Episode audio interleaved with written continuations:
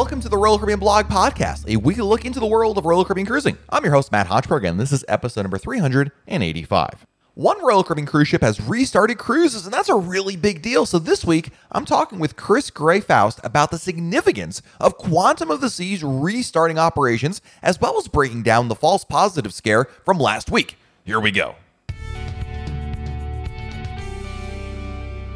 Perhaps the best news in just about nine months has been the, the news of Royal Caribbean restarting cruises with Quantum of the Seas in Singapore. It is one small step, but a significant one.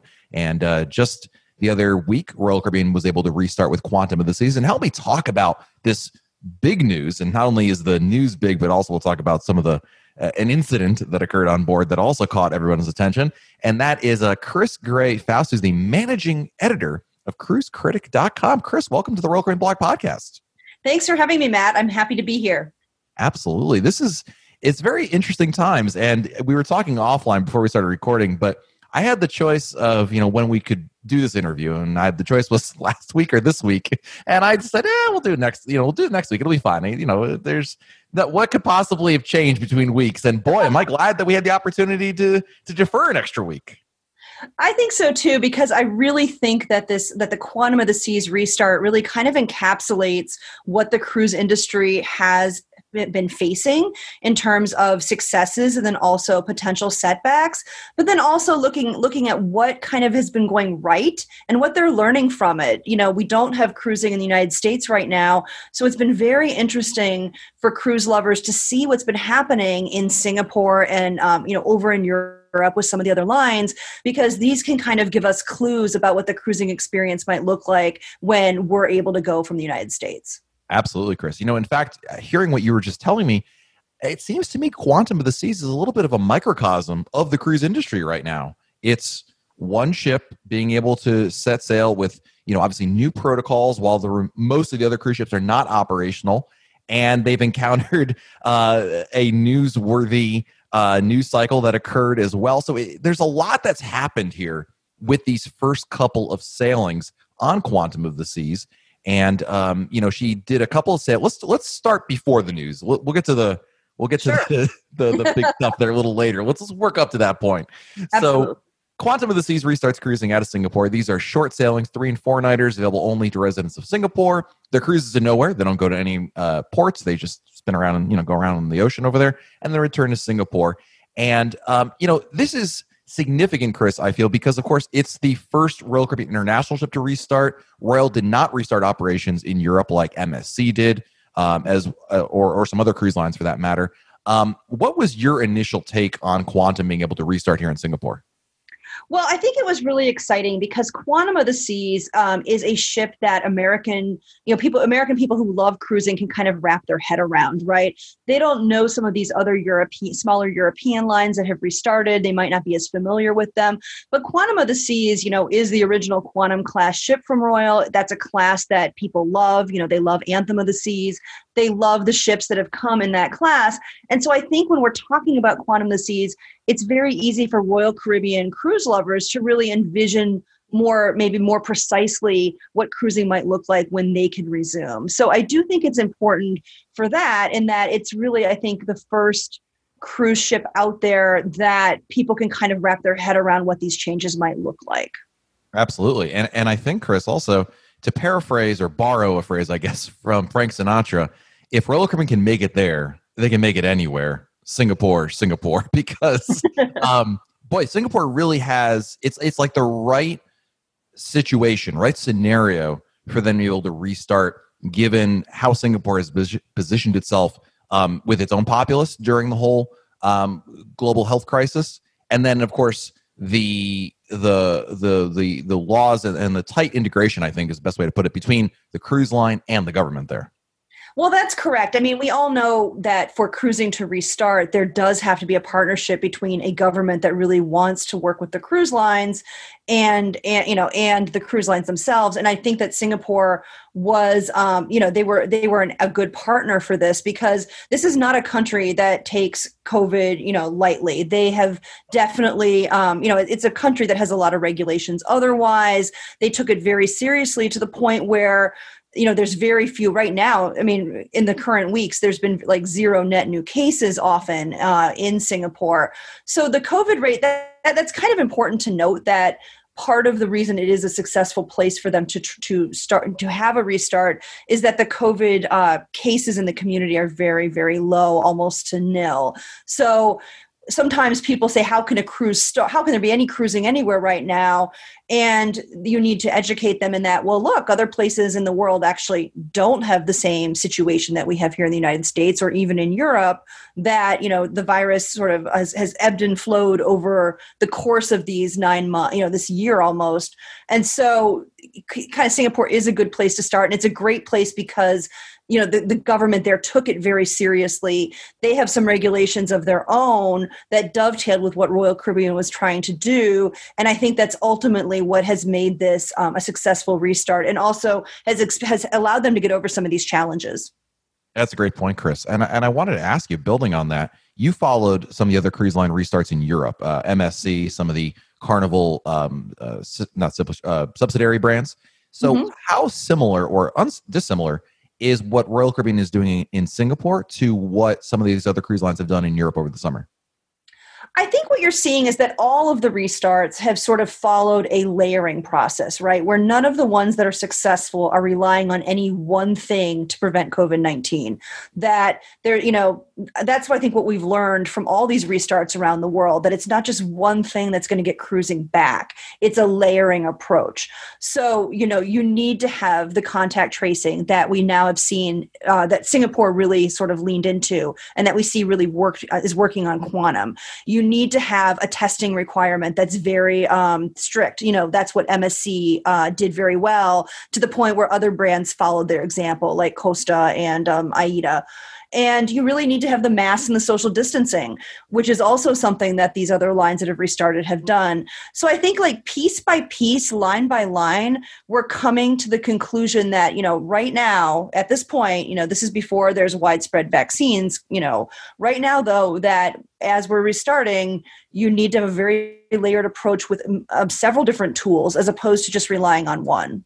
Yeah, no, that's that's a great point. Um, you know, certainly this multi-layered approach has been the mo, and and I think a lot of the cruise lines are kind of learning because I remember when MSC instituted their rule about you know you can't go you can't go from a only shoreline excursions, right? And then there was that one family who violated the rule and they got a ton of attention because MSC kicked them right off the ship. You know, said that's it, you're done. You broke the rule you know you lose you win nothing yep. go good day sir like you know that that was it and and they were on their way and that sort of policy went from kind of shock value a little bit to no this is now the law of the land until further notice well, it's interesting because really MSC Cruises, to give them some credit, they were the first line to come out with very, you know, at the time, and I think this was in the spring, maybe mm-hmm. April or May.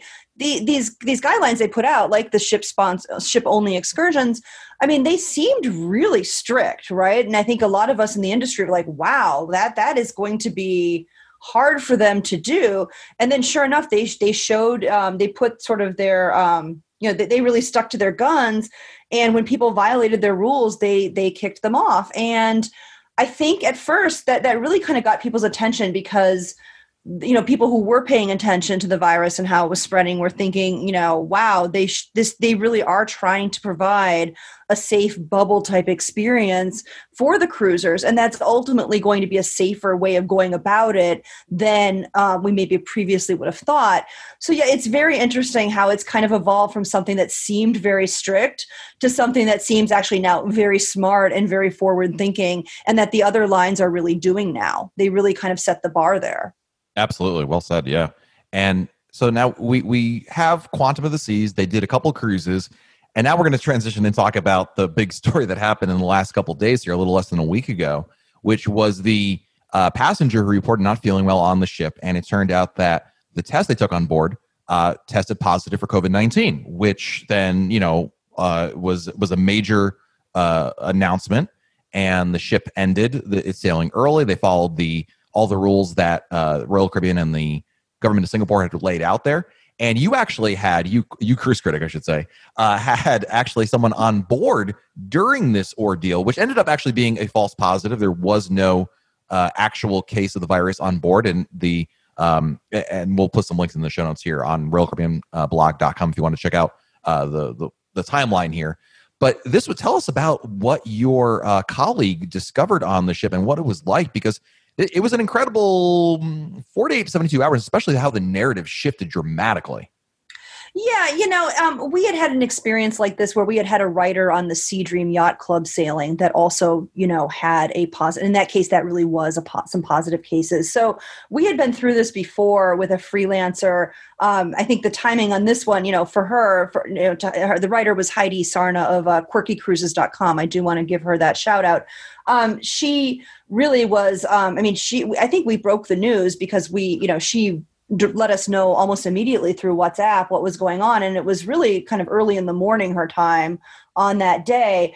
I think what we really kind of found with that that was different than I would say than some of the other previous um, outbreaks that have happened of COVID nineteen is that Royal Caribbean has now, you know, on this sailing between, you know, between the Royal Caribbean combined with Singapore, their requirements, there's really three layers of contact tracing on that ship right now. And so what was different was that while everybody's cruise was affected and that they had to go, the ship did turn around to come back what was really kind of innovative here, and I think is the lesson to take away, is that this level of contact tracing really meant that they were very able they were able to really precisely tell who had been in contact with that passenger and who had not mm-hmm. and because of that even when the ship came back the rest you know the rest of the passengers were not thrown into a extensive or onerous quarantine situation they were actually able they took a test in the uh, terminal before they left to make sure that um, indeed they did not have COVID, and then they were allowed to go home. Um, previously, that wasn't necessarily the case. You know, uh, when they when you didn't have that type of contact tracing, people were concerned. Like, is there a case on board? Is the whole ship going to be quarantined? That kind of thing. So, I really think the winner in this situation is the contact tracing because it really did kind of narrow it down to okay, who has been around this passenger? Who needs to really worry about this? Uh, who is you know or, or who can kind of get off the ship and go on with their lives. Yeah I, I, there's no doubt about that. That's that's huge right there to be able to leverage that kind of technology which also by the way a lot of that comes from the singaporean government because they have their own singapore has its own brand i guess you want to call it that of contact tracing. There's a bluetooth app or token that you can use in order to do that. And i and i agree chris that sounds like it's a, a big part of it. I also think that even before quantum restarted cruises there was a substantial amount of effort in Royal Caribbean's new health protocols in Singapore to mm-hmm. address this exact scenario and to promise people they were not going to be like people that were on those uh, princess cruises in Asia in uh, January, where they were you know stuck on board for weeks and and, and longer. Um, it seems like the plan, the battle plan, came together precisely the way they wanted it to to avoid the optics of what happened last time. Yeah, I mean, they had really worked on their technology. You know, they had the trace, they had their own contact tracing through the Tracelet wristband that now passengers wear, where it really does uh, track where they go and allows them to know who's been close to who. They also had people tap their key cards when they went into certain places like restaurants and venues. And that also kind of, again, helped with that kind of uh, contact tracing. And then beyond contact tracing, you know, they had worked out a staggered embarkation, you know, uh, schedule that uh, seem to work really well in Singapore. And they also have that new e muster drill where you're not congregating in big groups anymore for the muster drill. You're able to do it on your own within the confines of your cabin. I mean, that's something that I know that we at Cruise Critic were certainly excited to see whether there would have been a pandemic or not, because the muster drill has always been a place of a pain point, right? You're interrupting, you're, you're you just get on board, you're excited, you're running around or unpacking your clothes, and then all of a sudden you need to sort of interrupt your time to go down and stand with a bunch of strangers and put on a life jacket, perhaps. And I think the e muster solution uh, that Royal Caribbean has come up with is is also very innovative, and um, I think I think that again it solves a pain point that would have that was already that you know it already is an improvement whether there's a pandemic or not.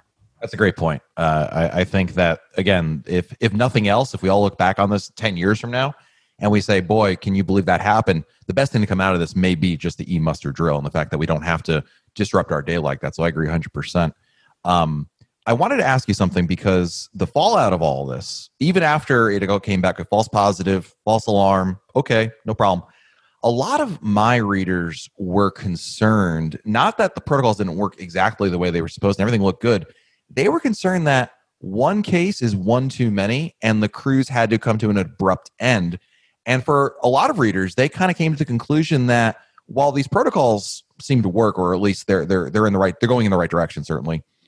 Is this a sustainable operation? Is it the right thing to do? And when I say right, I'm talking about more uh, theoretical, more conceptual than you know maybe academic. But is it is is shutting down, ending a cruise for one case, a sustainable operation for any cruise line? Well, I think the way to look at it is that this is a learning process. As really all of these, this whole restart has has lent lent itself to a lot of learnings, and I do think that Royal Caribbean will likely adapt.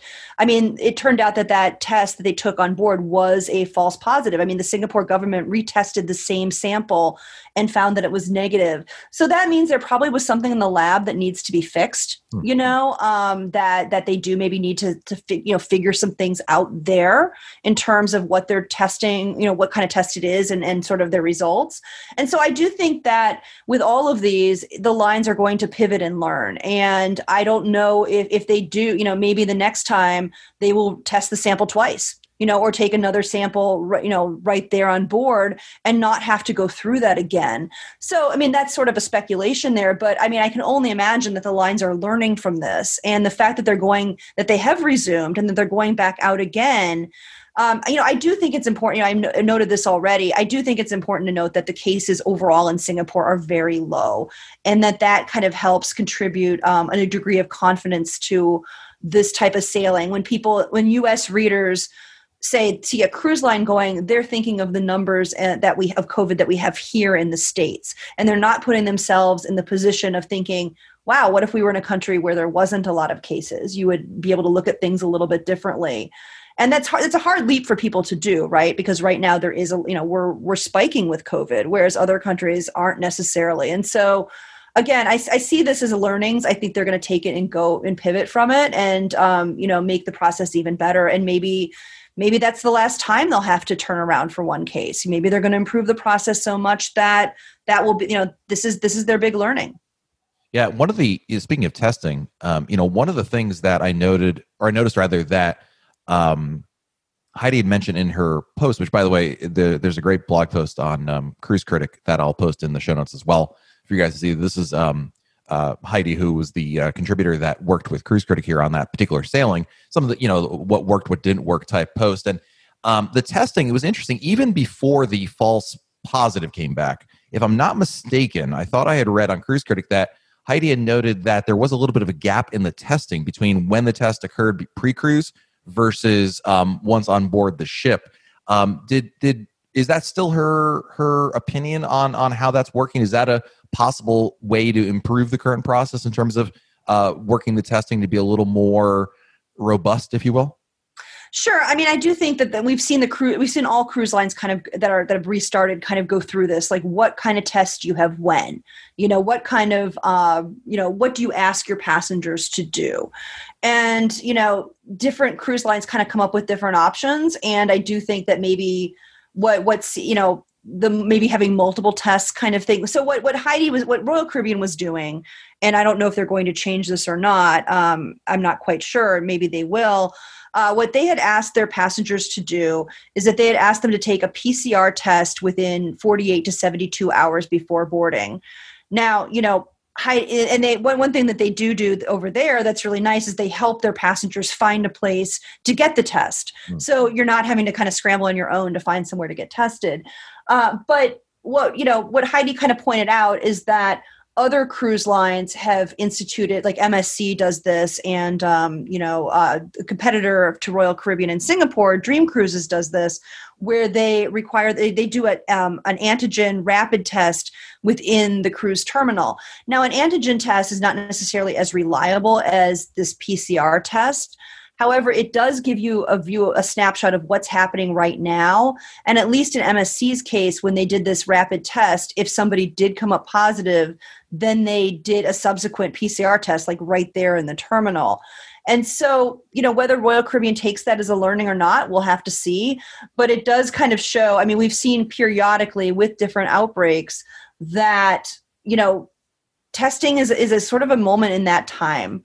And it doesn't necessarily predict, you know, whether somebody can whether it will show up a day later. You know, for example, that happened in the sea dream case.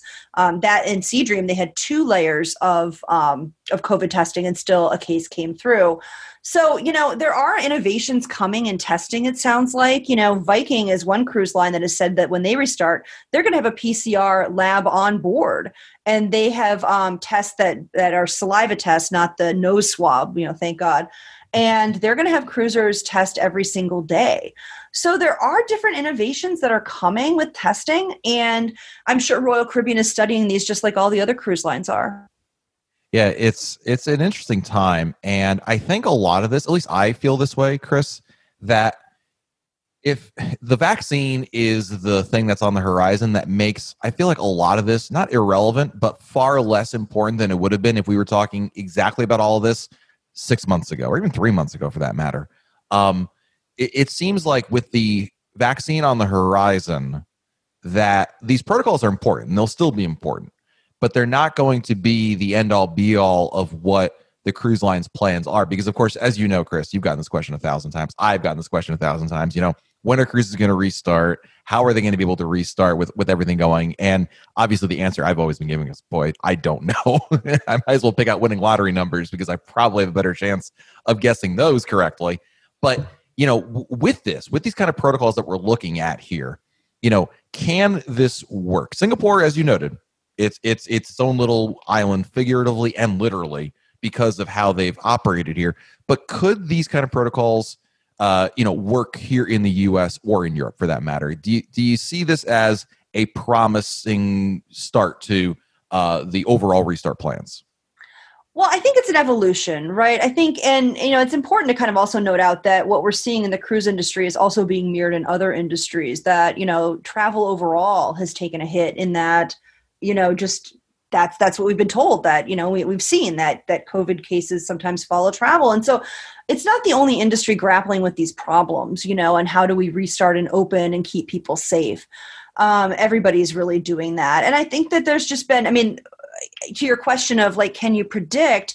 What we've seen at Cruise Critic is that really the narrative keeps switching, you know, week to week, you know, day to day. I mean, you know we're just not really sure exactly when you know everything's going to happen but you know you have what you have to kind of look at is the lessons that we're learning from all of these and really what does that show us going forward um, until you have a population that's entirely vaccinated i think you're still going to see kind of a layer of protocols that are going to have to be in place uh, you know, at least when when cruises initially restart, that you can't rely on just you know just one thing. Um, so I think that's going to continue, and uh, I, I, do think that the cruise lines are going to be looking at all of those. Like, how can we layer? How can we create the right layers of protocols? Whether it's you know vaccines and testing, you know, still having some masks in some situations, still having social distancing in some situations. You know, how can we bring that all together? to a way that makes things safe. And again, I don't think this is a problem just for the cruise lines to solve. I think there are a lot of industries out there that are grappling with these same issues. Absolutely. I mean, I would also. So the cruise fan in me would point out the other industries that are grappling these kind of issues don't have nearly the double standard that the cruise lines face in terms of media coverage, negative media coverage, I should say, and uh, the the standards, the government oversight that the cruise lines face. But that's a different discussion for a different day. Um, but it is going to be very interesting to see how this plays out. I mean, Europe was by most by most cases really a success. MSC, um, AIDA, Costa, they did a great job of restarting. They had limited issues over there, and it seemed to work pretty darn well. I mean, they only shut down because uh, the the local governments there, you know, had to do their own thing, ir- irrespective of what the cruise lines were doing. Um, and, and certainly Singapore is a good start, but obviously the all eyes are still focused firmly on North America and even Europe for next summer as well, and how that's going to play out there.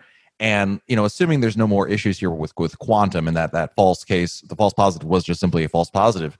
You know, we're it's it's it's a step in the right direction certainly, even though maybe there's already been some PR damage done, but you know that it is what it is. Um, it's it's going to be a very interesting six months or so in terms of when cruises do restart, how quickly they're able to do this, and a variety of other factors that, again, we you and I could speak for hours on this in terms of where you know how the different hurdles and and and, and requirements that are that are that need to happen here. Um, but quantum is still at the end of the day a important first step, and you can't get past the first step. No, and again, you know, I, I, even even like I said, the false positive is going to lead to innovation, and you know, I'm sure that they're figuring, you know, trying to figure out, okay, what went wrong with that false positive? How can we prevent that kind of thing from happening again?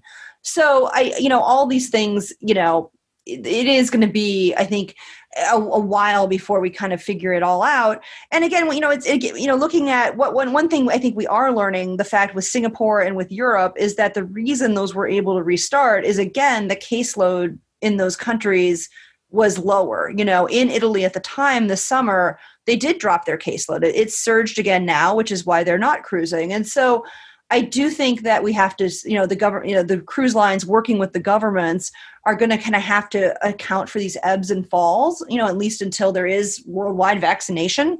And, um, you know, I, I think that's going to be part of it. What, what, what is making the timeline difficult for North America is that there's never really been a lag in the cases, you know, that we kind of have continually had high number of cases compared to some of these other places in the world.